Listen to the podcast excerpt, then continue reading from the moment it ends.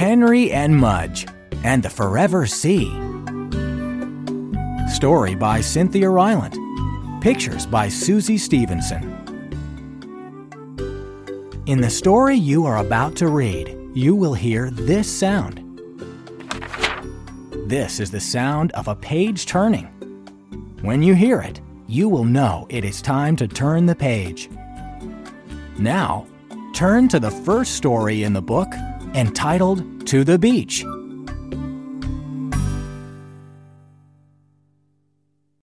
It was summer vacation, and Henry and his big dog Mudge were going to the beach.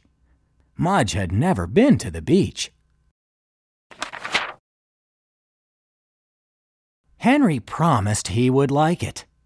You'll like the waves, he said, and the sand castles, and the shells. But don't drink the water, he warned. Too salty.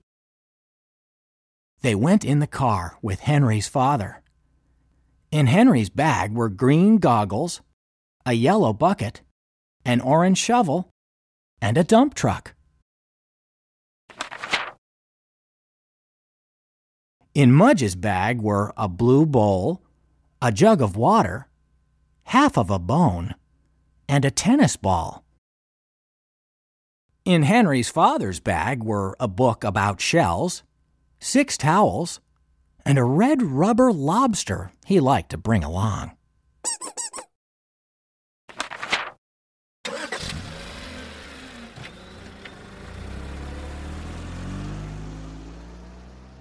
They sang sea songs all the way. Henry's father said, Yo ho ho, about a hundred times. Henry acted like a shark. Mudge just wagged.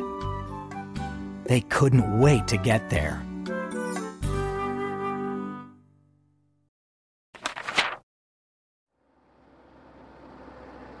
The Forever Sea.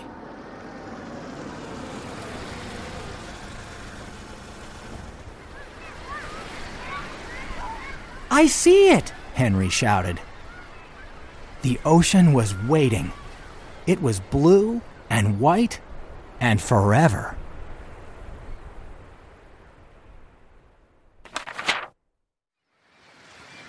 Henry's father honked the car horn. Mudge barked. They parked the car and ran for the sand. Mudge got there first. He ran right into the water. Splash! Henry was second. Splash! Henry's father was third. Splash!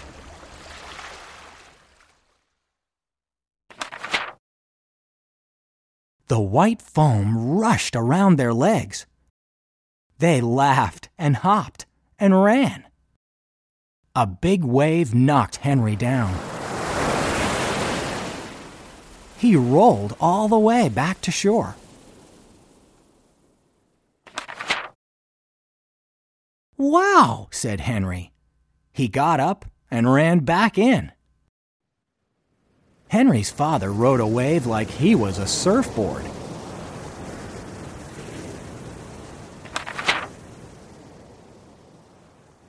He rode it all the way back to shore.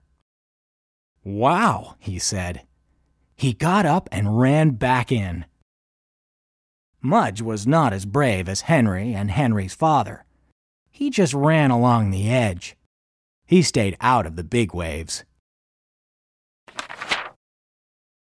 But still, he got so wet that he looked like a whale with legs.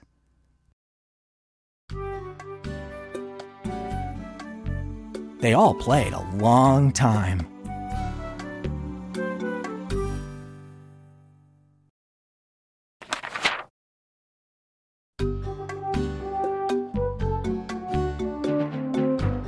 Brave dog.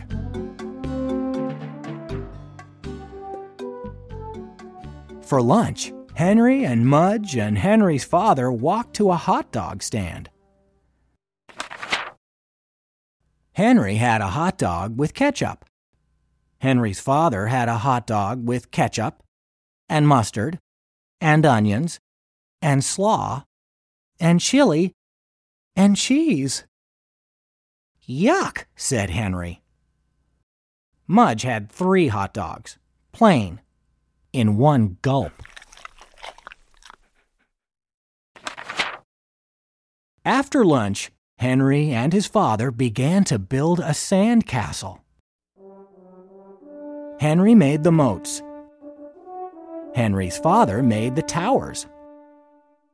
Mudge made a nice bed and went to sleep. When the castle was finished, Henry's father stuck his red rubber lobster on the tallest tower. Then he and Henry clapped their hands.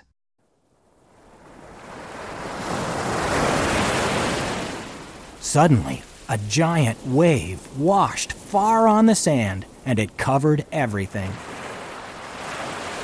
It covered the moats. It covered the towers.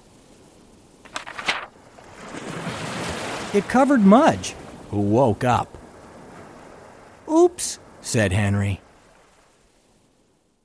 Save that lobster, cried Henry's father. The water was pulling it out to sea. Mudge ran and jumped into the waves. He caught the lobster before it was lost forever. Good dog, said Henry's father. Brave dog, said Henry. They all had cherry snow cones to celebrate.